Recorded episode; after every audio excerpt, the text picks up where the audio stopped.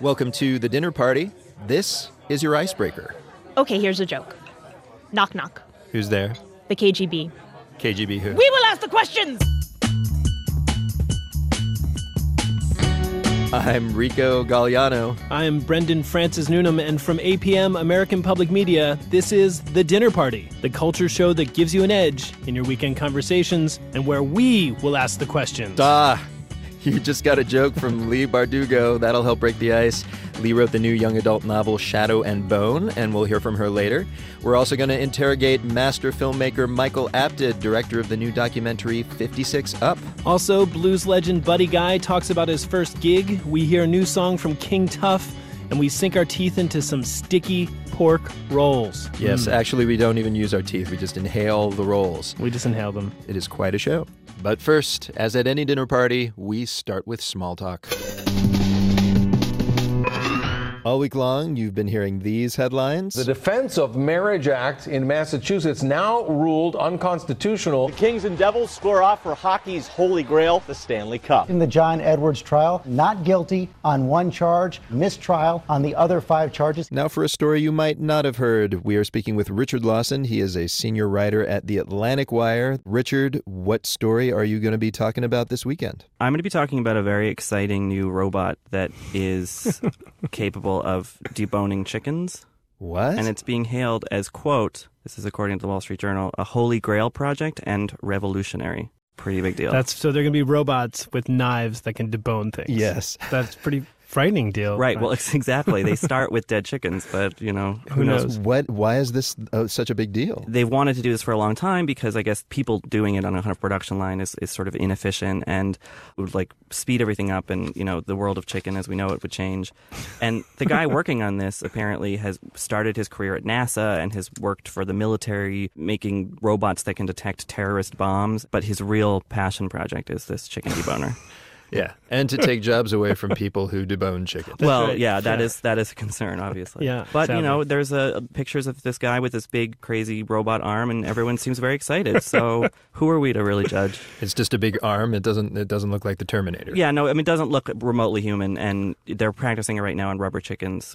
So the dead comedy industry must be upset because the rubber chickens are Exactly. scarce. It's bad for a lot of people, actually. now that we think about it. Yeah. And all this so we can have boneless chicken for our McNuggets. Yeah, and and I, I guess the concern from the food service industry is that the robots won't be able to check to see if they got all the bones. So they might have to have a human oversee the robot, which seems to defeat the purpose. Because if a bone shows up in a chicken nugget, I'll be like, "Wait, is this a chicken nugget? It has something resembling Yeah. an actual chicken in it." But are you going to be bold enough to tell the chicken deboning robot that it was wrong? What? no then he way. might debone you. we'll just be floppy humans. right. Richard Lawson, thanks so much for the uh, fairly disturbing news. Yeah. Thank you. And now we need some cocktails. Once again, we tell you something that happened this week in history, then give you a fitting drink to serve along with it. It's our thirst quenching history lesson with booze. First, the history. This week, back in 1678, the city of Coventry, England, first celebrated Lady Godiva. Now, the folks at your dinner party might know that Godiva rode nude on horseback, but there is more to the story. Michelle Philippi uncovers the semi truth. Lady Godiva might be history's first tax hawk. It was the year 1057, and Godiva was married to an earl, Leofric. Apparently, she was the moral one in the couple. While she bestowed artworks on churches and funded monasteries, he was busy taxing the people of Coventry into poverty. That didn't sit well with Godiva. She pestered Leofric to ease up, and finally he lay down a dare. He'd revoke the taxes if she took a spin through the city on horseback in her birthday suit. You know the rest. The godly Ms. Godiva trotted through town au naturel, and her surprised husband banned taxes, except the one on horses. Hundreds of years later, Coventry first celebrated this pious act with a reenactment, the Godiva Procession. But did the ride really happen? Some think it's a myth that the procession was just a Christian replacement for a pagan festival, and some details of the story were probably added later by squares, like the story of Peeping Tom, who peeped at the nude Godiva and was struck blind. One thing's sure the procession still happens today, with the stand in lady discreetly draped in something sheer. So that's the history lesson. Now it's time for the booze. I'm on the line with Robert Wood. He is the bar manager at the Kenilworth in Kenilworth, England, right outside of Coventry, and he's going to make us a drink based on Lady Godiva. Robert, this should be easy, right? Creating a drink that makes people take their clothes off. Really easy. It's exactly what cocktails are made for. All right. So, uh, what did it inspire you to make? Well, we've created a, a drink called the Peeping Tom. Of course. So, um, what's in the cocktail? Some a very specific tequila called Arette Reposado, slightly aged tequila for its kind of aged notes. But most notably, we're using uh, this brand of Arette because the, the logo is a horse. All right. Um, so we have that element there from the legend, of course. Now, what we also do is we add just a tablespoon of Godiva original chocolate liqueur, Right. tablespoon of an Italian vermouth called Punti Mez. All right. And then, of course, because Kenilworth has some absolutely fantastic apiaries, and we use some really nice local honey. And then uh, a kind of a, a, nod. Um, we call this a peeping Ron element. Um, there's a, a new rum on the market at the moment called Ron de Jeremy. Uh, Ron Jeremy himself has created his own rum. The the porno star Ron Jeremy, Indeed. who actually to protest taxes probably puts clothes on. Right. Okay. So we, so we have just a little dash of that and a little dash of uh, something called Bittermens Xocolatl Mole Bitters. So that's like a chocolate bitters thing. Indeed, yeah. Shake this up, uh, and then we pour it over um, into a glass with no ice in it, and you get that beautiful kind of sweet chocolate aroma. Wow. And so I, I just have a question. Are there is there someone walking around naked around you right now? Because it sounds like a party in there. Of course, I mean, it's standard practice around here. So Rico, it sounds to me like Lady Godiva was, you know, an early member of the Tea Party. Exactly. Yes, I was Yeah. thinking the same thing. Fighting taxes. Except instead of dressing up like a founding father, she dressed way down. You know. Yeah, but you know, if Tea Party people got naked, they'd be thrown in jail, Right. which cost taxes, and so you know, It's a vicious cycle. it's endless. Uh, fortunately, we have cocktail recipes for all political persuasions, and you can find them at our website, people, dinnerpartydownload.org.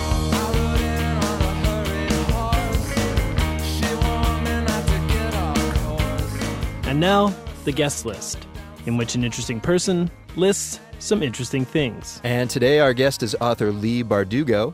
Her debut novel comes out this coming week. It is the first installment in her young adult fantasy series entitled The Grisha Trilogy. It's set in a pretty unique fictional world. Here's Leigh to tell us about it and list some of her other favorite non existent places. Hi, I'm Leigh Bardugo. I'm the author of Shadow and Bone, a young adult fantasy novel set in a world inspired by Tsarist Russia. Everybody always wants to know why Tsarist Russia, and honestly, the big reason is it's not medieval England. I felt like that was territory that had been explored by a lot of amazing authors, and I wanted to take readers someplace new. I came across this Russian Imperial Atlas, unless you think it was some beautiful leather bound book. It was just some ugly textbook from the 80s. But there was a cover picture on it of three men in coats and fur hats in the snow, standing in front of a palace by a sledge. And I knew this was the right fit for the story I wanted to tell. So here's my list of my favorite fantasy worlds created by other authors. My first choice are the Seven Kingdoms of Westeros, created by George R. R. Martin in his series A Song of Ice and Fire, which you may know better by the title of the first book, Game of Thrones. He takes the geographical characteristics of a place and has them inform every aspect of that world. And my favorite example of it is this damp corner of the Seven Kingdoms called the Iron Islands. And they're basically these miserable cold, wet clumps of rock. Besieged by storms, they have no natural resources, and consequently, their entire culture is built up around pillaging. Every part of this society reflects that. The ruling house is House Greyjoy, so you can even hear in the language that it's damp. Their house words are, We do not sow, meaning they don't have any fields to till, so they have to go out and steal other people's stuff. Their religion is the drowned god. It's everywhere, and most importantly, it's in the worldview of the people this bleak, ruthless kind of dignity. Honestly, when I read the first three books of A Song of Ice and Fire, I didn't write for two months afterwards. They were so good. Number two on my list is actually a movie from the early 1980s called Rock and Rule. It is animated and a little kinky and truly deeply disturbing. I, we had pirated cable as a kid, and I saw this probably a thousand times when I should not have been seeing it. But the premise of the story is that after World War III, with the Soviets, because it was the 80s, all that's left are hybrid humanoids of cats and humans, rats and humans, and dogs and humans. Debbie Harry does one of the voices, and both Iggy Pop and Lou Reed lend their voices to Mok, the aging rock star who is trying to bring about the end of the world. My name is Mok. I'm on fire. I'm the match. And I'm the pyre. I'm the voodoo black musician. Freeze quiet. I'm the greatest thing since World War. I think as a kid, it was one of the first references I had for a post nuclear world.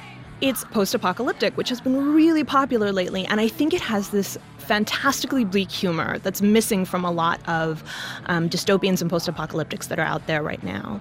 This is kind of the way that I always looked at natural disasters ever after and man made disasters, was that the results were not going to be just tragedy and death and unrest, but possibly a freaked out society with punk rock in it. The third choice on my list was really difficult to narrow down. I ended up going with The Kingdom of Ingary from Diana Wynne Jones's classic Howl's Moving Castle. The movie is lovely, but the book is extraordinary, and she was a remarkable writer. Um, the story centers around a girl named Sophie Hatter who works in a hat shop and has the magical ability of being able to talk life into objects. The thing I love about Diana Wynne Jones is that with a lot of fantasy, when people start getting into modern fairy tales and that kind of thing, it can get really twee really fast. It gets too cute, and you lose the feeling of plausibility of all these magical things that are happening because there's nothing to tether you to the real world. Diana Wynne Jones is never cutesy all of her whimsy is tied to pretty dark, hard truths about life. And in Howl's Moving Castle, largely about beauty and aging, because Sophie has a spell cast on her where she's turned into an old woman. I would really recommend reading this book aloud.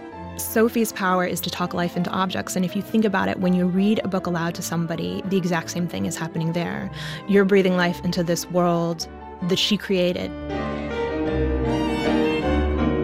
The guest list from Leigh Bardugo, her new fantasy novel Shadow and Bone comes out this week. Enrico, for the record, my fantasy world yeah. involves people using their turn signals, no airline baggage fees, and a smartphone with a strong and constant signal wow. that allows me to understand the person I'm speaking with. You have an incredible imagination. Yeah. That is unencumbered by reality. Thanks. It would be a one part series called We Can Do Better People. Sounds great okay, folks, we're going to take a break. Coming up, blues rock legend Buddy Guy shares his doubts. Man, I still don't think I'm good enough to be singing for an audience. We'll be the judge of that when the dinner party returns.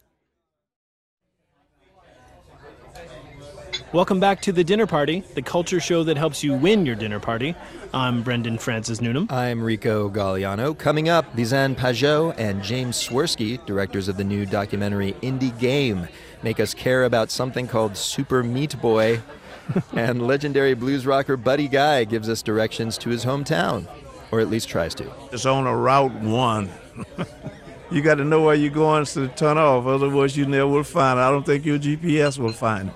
Don't worry, we'll get there. Yeah.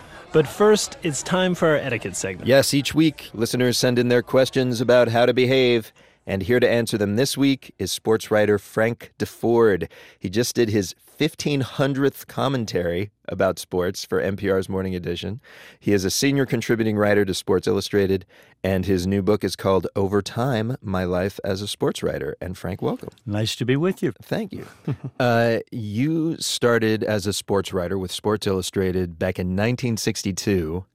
A lot has changed in sports journalism since then. What change has most excited you? Well, the fact that everything is on television now. Hmm. Good? The fact that all game, well, yeah. I mean, it makes it so much easier to get a handle on things. On the other hand, there are no secrets anymore. You, you, can't discover anyone. Sports Illustrated, for example, has a kid on the cover who's 17 years old. Yeah. That didn't happen Yeah. back then. You wouldn't know, nobody knew who these high school players are. Now they're practically out of diapers. Well, LeBron James' ascent was yeah That- monitored from from high school. Yeah, junior and, and so and Yeah. so there's- there's no backwoods in sports anymore. I had some great backwoods stories.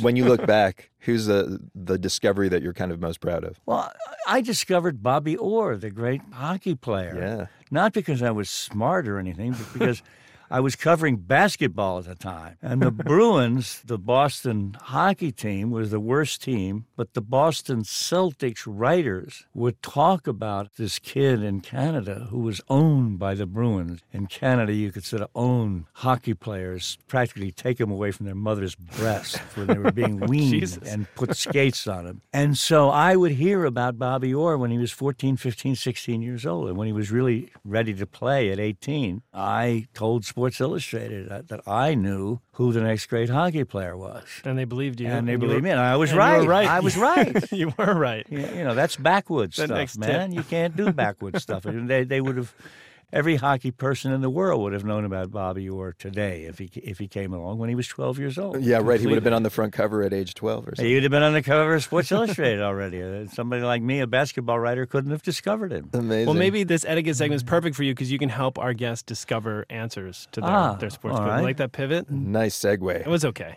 So we're gonna ask some questions. All right. All right. This one comes from Chris in Chapel Hill, North Carolina. There we Mhm. go. Great sports town. And the question is. I think it's a great example of sportsmanship when soccer players from opposing teams trade jerseys at the end of a match. Uh, we Americans see this most often during the World Cup. Why don't other sports do that? Well, Chris, there w- is one other sport that's always done in America, and that's crew races. Really, rowing. Oh. I think the crew guys do it after almost every race. You can't you can't take your shirts off after every game. Why not? You'd run out of shirts. Yeah, that's right. Well, that's and true. also, costs money. can you imagine a football player trying to trade his shirt, getting it over the shoulder pads and all that sort of thing? So that, That would be awkward, That yeah. limits the number of sports Yeah. that you can do this sort of thing. And then I don't like the idea of copycat. If you were a uh, basketball player, for example, to take your shirt Yeah, off, and everybody say, "What does he think he is? A soccer player?" That's right. And if some baseball players took their shirts off, people would leave. The, fan, that's- the I- fans would run. I don't wanna see that. let the let the soccer players and the crew racers take their shirts off as they've done for a century. But but for goodness sake, let's not have copycatism in, in sports. There All you go, Chris. It's a matter of tradition. uh, all right, here's something from Robert in Chicago, Illinois. Talk about your great sports towns.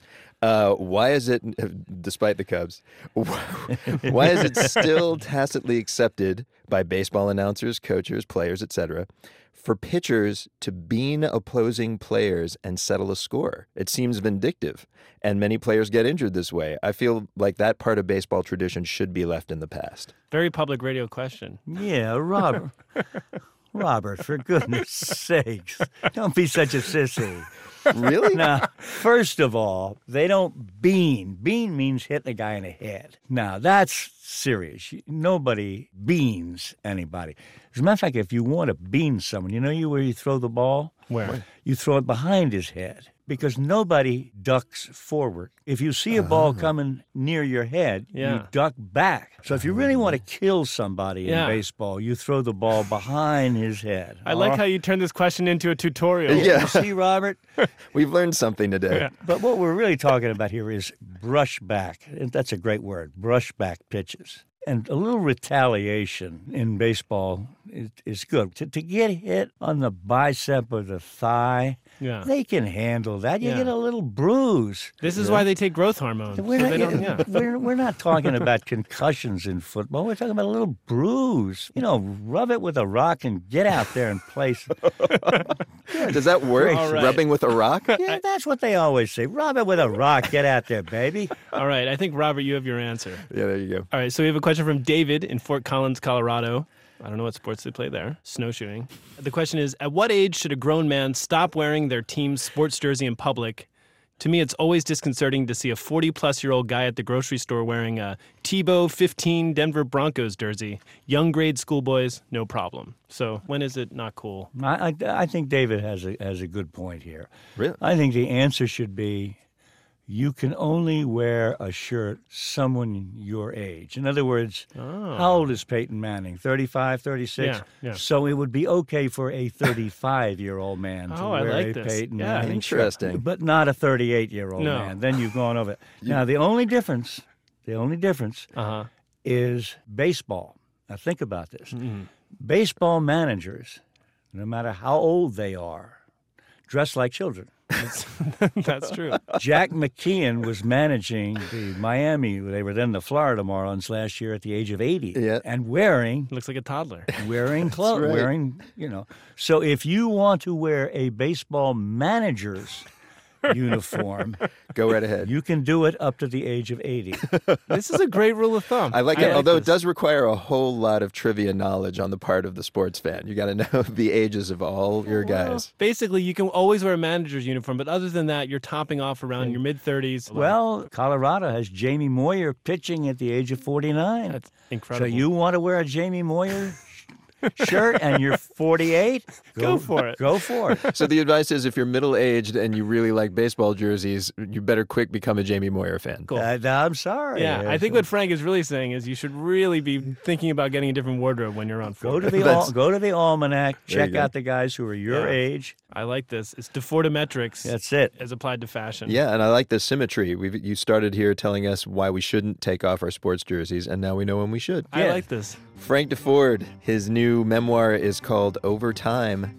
Frank, thanks for telling our audience how to behave. Thank you, Rico. Thank you, Brendan.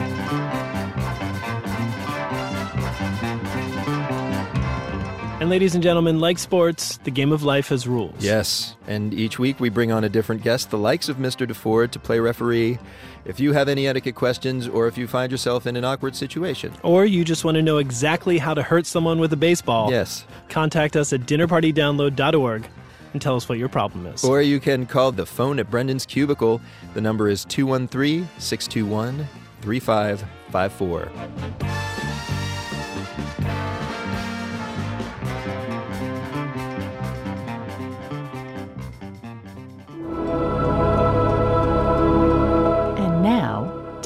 Time to eavesdrop. Guitar legend Buddy Guy helped pioneer the famous Chicago blues sound of the late 50s and 60s. His music influenced guitar greats like Eric Clapton, Jimi Hendrix, and Stevie Ray Vaughan. He just published a memoir, and today we overhear him telling a dinner party worthy story about his first paying gig. Hi, I'm Buddy Guy. I got a new book out entitled When I Left Home. And I'm a self taught guitar player, and I'm trying to explain to you where I came from and why I would love to go. I grew up in Louisiana in a little town called Lettsworth, Louisiana. If, uh, if you can't understand when, when I say Lettsworth, it's spelled L E T T S W R O T H. And it's on a Route 1. You got to know where you're going to turn off, otherwise you never will find it. I don't think your GPS will find it. Well, I was working at a gas station, and back then you didn't pump your own gas. You know, I had to run out to the pump every time you drive up. We didn't have the new pump. The pump was sitting out there in open sunshine with no shade over it and uh, 98 degrees. somebody had told a guy by the name of Big Papa that I could play, and he came by the station and had an amplifier in the car and a guitar and plugged it up. And uh, of course, the guy who owned the station said, Come on, I want to hear you play that thing. And I went to playing John Lee Hooker's Boogie Children and Hank Ballard work with me, and he whispered in my ear, he said, How much you make here? I said, I think I was making about I think twelve, thirteen dollars a week or something like that. Maybe not that much. And uh, he said, I uh, I heard you wanted to go to school because my mother had taken a stroke. She couldn't afford to send me to school, so I said, well, maybe I could play at night now and go to school that day if I can make enough money playing the guitar. And he asked me to come by and play with him. He played the harmonica because he, he didn't sing. So he wanted me to turn around and sing to the audience. I said to myself, I sung for you, but I ain't ready to sing for no audience now because I was too shy, man. I still don't think I'm good enough to be singing for an audience to show you how I felt about that. And I said, well, man, I can't look out at these people. I was too shy to play. I said, but if you let me turn my back to the audience, I will sing, work with man. And I did. And they start screaming, I want to see him. And I start crying. I said, man, I can't turn around. So I was too nervous and too shy to face the audience. I turned my back, and uh, that was the end of that. I got fired and went back to pumping gas. And then my friend heard about it. He said, I got some schoolboy scotch, which was wine. And he said, You're going to turn around and you're going to play after you drink this schoolboy scotch. And, uh, and I drank that uh, uh, shot glass of wine and I turned around. I've been turned around ever since. Blues legend Buddy Guy. His new memoir is called When I Left Home My Story. Hey, uh, will you face the mic, please? His memoir is called When I Left Home My Story. And you're listening to The Dinner Party from American Public Media. Thank you.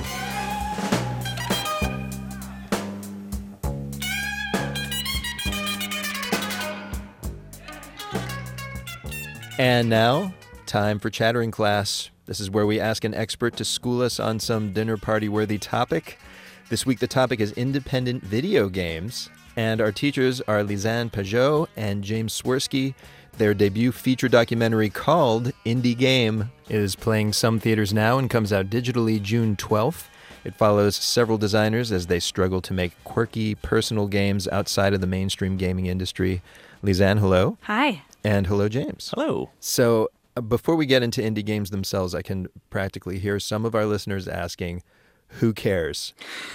like, why should we care if these guys complete their silly little games or not? That's a good question. Um, because if, if they didn't complete their games, the world would be missing a, a very, you know, kind of innovative voice in, in video games, which is, you know, kind of growing as a medium and, and becoming more and more important. You're, you're getting games that are more personal. They're they're kind of pushing boundaries of what a game is and what a game can do. And you know, if we didn't have independent games, we would just have Madden. We would have Madden after Madden after Madden. The sports games, Yeah. the Yeah. John Madden sports franchises. The games you follow in this film are not like that.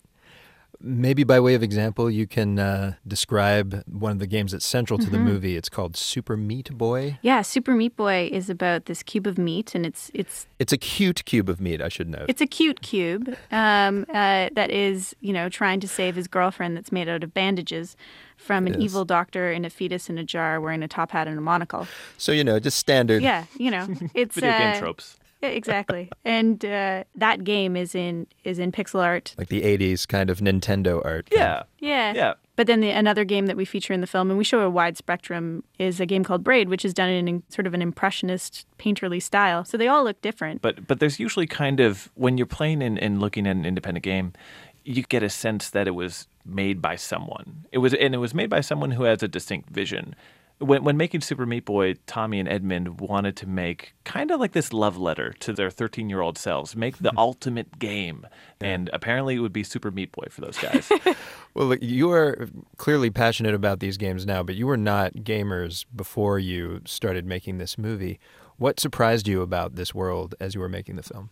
The, the biggest sort of thing that I, I took away, I, knew, I got a sense that uh, making games was hard in, in general, just sort of an initial research, but making games is really hard. Yeah. There's so many things that can screw up in the code, in the engine, the gameplay. It's a, tr- it's a tricky thing. Yeah, yeah. Every game that ships is like this little miracle, you know, because there's so many fail points, and you know, and there's so many fail points when you have 30 people working on it, when you have 100 people working on it, but when you only have one or two people on it, and you throw all that stuff that they have to get working in order to make the game actually playable and shippable, it's uh, just amazing. I think there's also something that you learn is that what I learned is people make decisions in games. They don't just happen. There's all this thought. You know, you think a game is just fun, it's this thing you play, but people are, you know, designing the experience, and that's a whole different kind of art form in- in its own right. It is amazing. There are actually several times during the movie where I was uh, kind of amazed watching these designers. They almost have to have some understanding of human psychology in the way that people play games. I'm thinking especially of the guy who designed Braid. At one point in the film, he's talking about why he decided to place a ladder in the game in a certain position. And the design of a level like this is it's sort of a dialogue where it's like, hey, check this out. You know, did you realize that you were going to have a problem coming up that ladder, right? Isn't it weird but cool that you can have so much of a problem just because this ladder is a little bit to the left? If it was over here or over here, you wouldn't have that problem. That is the interesting part. That's the important part. It's not important that it's a tricky puzzle that takes some thinking to solve. What any particular game can give you is interesting insights into particular situations. There's also must be some kind of genius involved in making video games as addictive as they are, which is, of course, one of the goals of making a video game to make you want to play it constantly. In making the film, have you sort of figured out what it is that makes a game addictive? There's two kinds of ways that I- like in, in terms of what I learned in ways that uh, games can you can make you want to play lots. There's where the game is a slot machine for you. It, it's creating the same effect of a slot machine. A lot of games do that and use that. It's about acquiring points or something. Yeah. Yeah. And I think there's there's another way, and and I think the way that some of the designers in the film do it is they create a, a way of teaching you different skills in a methodical way that makes you feel smarter each time. And as a Mm. result, you get better as a player as you play. If a game is designed well, it's teaching you all these different skills that on- once you get good at them, you can start, you know, accomplishing things. Is there a game that, uh, in the course of making this film, you became addicted to? Oh. I, I totally became addicted to Super Meat Boy. I actually like alien abduction, passage of time type of addiction. You know, where I would be like, I, I just thought I'd go and knock off a couple levels, right? And I remember this one time we had to go run some errands, and um, was getting ready, and she was she was going to take like 15 minutes to get ready. So I was like, oh, well, I'll just play a little bit of Super Meat Boy. It's research. Yeah, exactly, exactly, totally. And uh, so I sat down to start playing it and really, really enjoyed it. Got sucked into it, and then I look up and there's Lisanne standing with with groceries and a whole bunch of stuff that we were supposed to get on this errand trip, and it had been uh, an hour and a half. I, honest to God, thought it was about ten minutes. Oh my God. That game just had my number.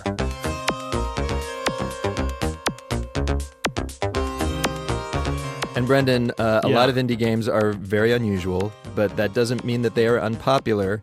According to this movie, Super Meat Boy has sold over a million copies. That is right. Super meat. Man, so we've been doing things all wrong.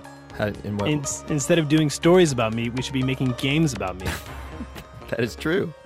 Or we could put meat in cinnamon buns with parsnip, which Delicious. is yeah, which is what we're going to hear about after a short break. You are listening to the Dinner Party from American Public Media.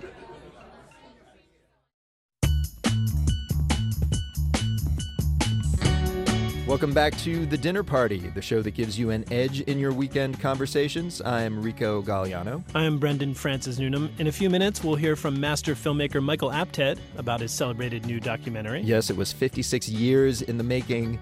But first, it's time for the main course, where we talk about the best part of any dinner party the food. So, Rico, there's a long tradition in food of chefs taking traditionally sweet foods and making them savory, right? Or taking savory foods and making them sweet. For instance, the bubble burger, which is the bubble gum The- shaped like a hamburger. All right, sort of, but no. There's, there's burger and sweet in it. No, I was thinking of something more refined, like There's a new refined sugar in it. like a new food item I just encountered called the sticky pork roll. I don't know. Pork gum sounds gross. It's not gum. Oh, not interested. Instead, it's a tasty handheld treat. All right. Uh, they're made by Northern Spy, which is a restaurant in New York that just opened up a food cart on the High Line, which is an elevated public park. Ah, yes. Uh, the cart sells biscuits and ham and kale salad, but the sticky pork roll is the star of the show. I met with Chris Ronis, one of the owners, and asked him to describe it. It's a sweet and savory pastry. It's a pastry dough that is wrapped around pulled pork. Pulled pork has a nice savory seasoning, a little bit of cinnamon. There's maple and Dijon mustard in there. Then we glaze the whole bun with a maple Dijon glaze, and then we finish it with a parsnip icing. Parsnip icing. So, where, where did you get the idea to do parsnip icing? That really ties into our restaurant. This item came out in the dead of winter. We do mostly seasonal, uh, almost entirely local produce and meat at our restaurant. And you know, you're in December. You've got root vegetables. You've got parsnips. You've got carrots, potatoes. You got meat, and that parsnip icing was, you know, perfect for the season, and but it's got the right amount of sweetness and lightness to it, and it, we're gonna keep running with it. It's it's really delicious. The parsnip people must be totally excited. This is probably the best thing that's happened to parsnips in a long time, right? This is probably the best thing that's happened to parsnip. I mean, it definitely gets a bad rap. Uh, parsnips. Mostly people ask, "What is a parsnip?" And then when you try to describe it to them, it's not the most appealing sounding item. Oh, it's a white carrot that a lot less sweet than a carrot, but you know, it actually has like a really nice earthiness to it, and it's really complemented by by sweetness. Um, sort of the way carrots can go either savory or sweet, a parsnip can go savory or sweet. So I think we, found a nice middle ground. And it's key to the visual pun here because I'm, I'm looking at this item. Basically, this looks like a cinnamon bun. The parsnip is drizzled around as if it's icing on the cake. Yeah, I mean this is this is inspiration from the mall. While our restaurant is known for local and seasonal cuisine and being very rustic and simple, we all grew up eating Cinnabon at the mall. So this is where it comes from. This is like the fanciest Cinnabon in the world. Yes, it's the fanciest Cinnabon in the world, and we, we have a lot of people asking us what it is when they see the name listed, and we tell them it's like a cinnamon bun with pulled pork, maple Dijon glaze, and parsnip icing in it, and people's eyes kind of start start popping out of their heads. Are you able to patent foods like this? I don't know about that, but uh, it's giving me a good idea. Because Korean barbecue tacos, which we covered a couple years ago at the very beginning of the craze, now Applebee's sells Korean barbecue tacos. It's really interesting. We we see trends like that ending up in places like Applebee's. Like Applewood smoked bacon is a is a great example. You know, we almost had that on our menu when we opened the restaurant, and then we stopped and we are like, wait, Quiznos has apple Applewood smoked bacon, and we need to you know. You need to think about what that next thing is, and um, I think uh, sweet and savory has really been uh, a huge trend, you know, especially with salted caramel, salted chocolate. So this idea of clashing pastry with, with savory items, think that's you know something that, that people are going to start to to find interesting. Well, I mean, it was almost it's almost like it was designed by a think tank, right? Because it's handheld, it's attractive, and there's pork in it. I mean, it's almost hits the nail two on the head. No. That's the funny thing, you know, if we had tried to give this any any more of an esoteric name, nobody would notice it, but it says sticky pork roll. I will say with the name though, when I first saw it, I think I saw it on Twitter. Someone tweeted about the sticky pork roll. Immediately, I think of like Asian food. Like I, I think of almost a bun. Right. So you know that's something that, that we are, are fighting against is the uh, the tendency to call it a bun. When we first came out with it, at, even in the restaurant internally, we were calling it our, our pork buns. But uh, you know we're, we're we're fighting the good fight for the roll.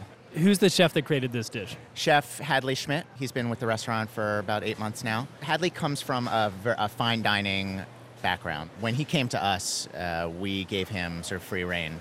He could elevate our rustic cuisine however he wanted at dinner, but his challenge was to still bridge the gap between our, our real fun, lighthearted brunch and this sort of a little bit more fine dining dinner. So uh, Hadley came up with a, this sort of perfect bridge, which is this pork sticky roll. I wonder if chefs ever get sad like that. They work really hard on kind of more classic meals. Then, you know, they kind of do like a little visual pun like this, and it gets lots of attention. It's funny about chefs. They working in restaurants, they get to do elevated cuisine, fine dining, really beautiful things on the plate. But you know how, what chefs eat at night? They eat sandwiches, they eat ribs, they you know they want to barbecue on their days off. They want really simple, really hearty cuisine. All right, I want to I want to try some of this. Should I eat this with a fork?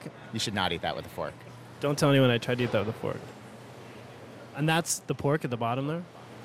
What is the dough? It's a traditional yeast dough. So these are proofed and they rise before they're before they're baked. All right, I'm gonna go for it. Mm. There's like a mustardy edge to that as well. It's Dijon and maple that are in the it, in the pork itself, and then we glaze the outside of the bun before or the outside of the roll. See how I, I'm slipping, and then we heat them in, in a warming oven, and then when they come out, they get the parsnip icing on top. And this could this almost could work for breakfast or lunch. Oh, absolutely. Yeah, I mean, we do this at, at breakfast and lunch at the restaurant, and then we serve them straight through dinner. This is totally changing my worldview on parsnips. I'll tell you that. That's fantastic. I think you should get you could get a sponsorship from the Parsnip Foundation or something. Yeah, I mean, I don't know how strong the parsnip lobby is, but uh, hopefully there's, you know, there's some way we can. They're meeting with Cinnabon right now, probably. Exactly.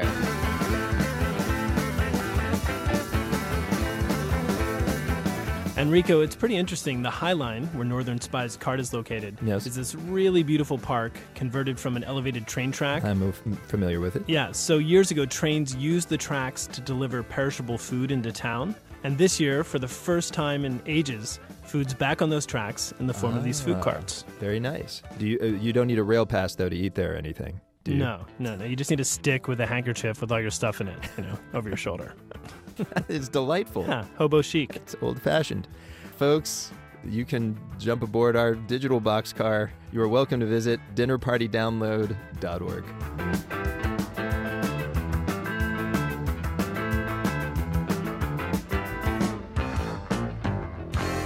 Our guest of honor this week is filmmaker Michael Apted. He directed the Oscar winning movie Coal Miner's Daughter and more recently Voyage of the Dawn Treader, the latest installment of the Narnia movie franchise. But since 1971, he has also directed the documentary series Up, in which he has followed the same group of Britons every seven years as they've grown up. Roger Ebert put it on his list of the greatest films of all time. It's certainly on mine. This week, the latest installment, 56 Up, finished its three episode run on British television. And Michael, welcome. Good to be talking to you.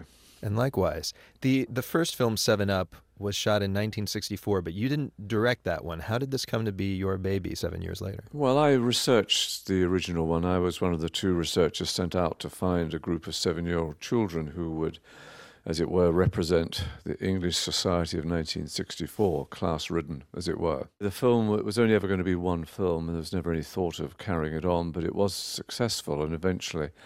I was asked, Well, have you thought of going back to seeing how all the children are doing? I said, Oh, mm.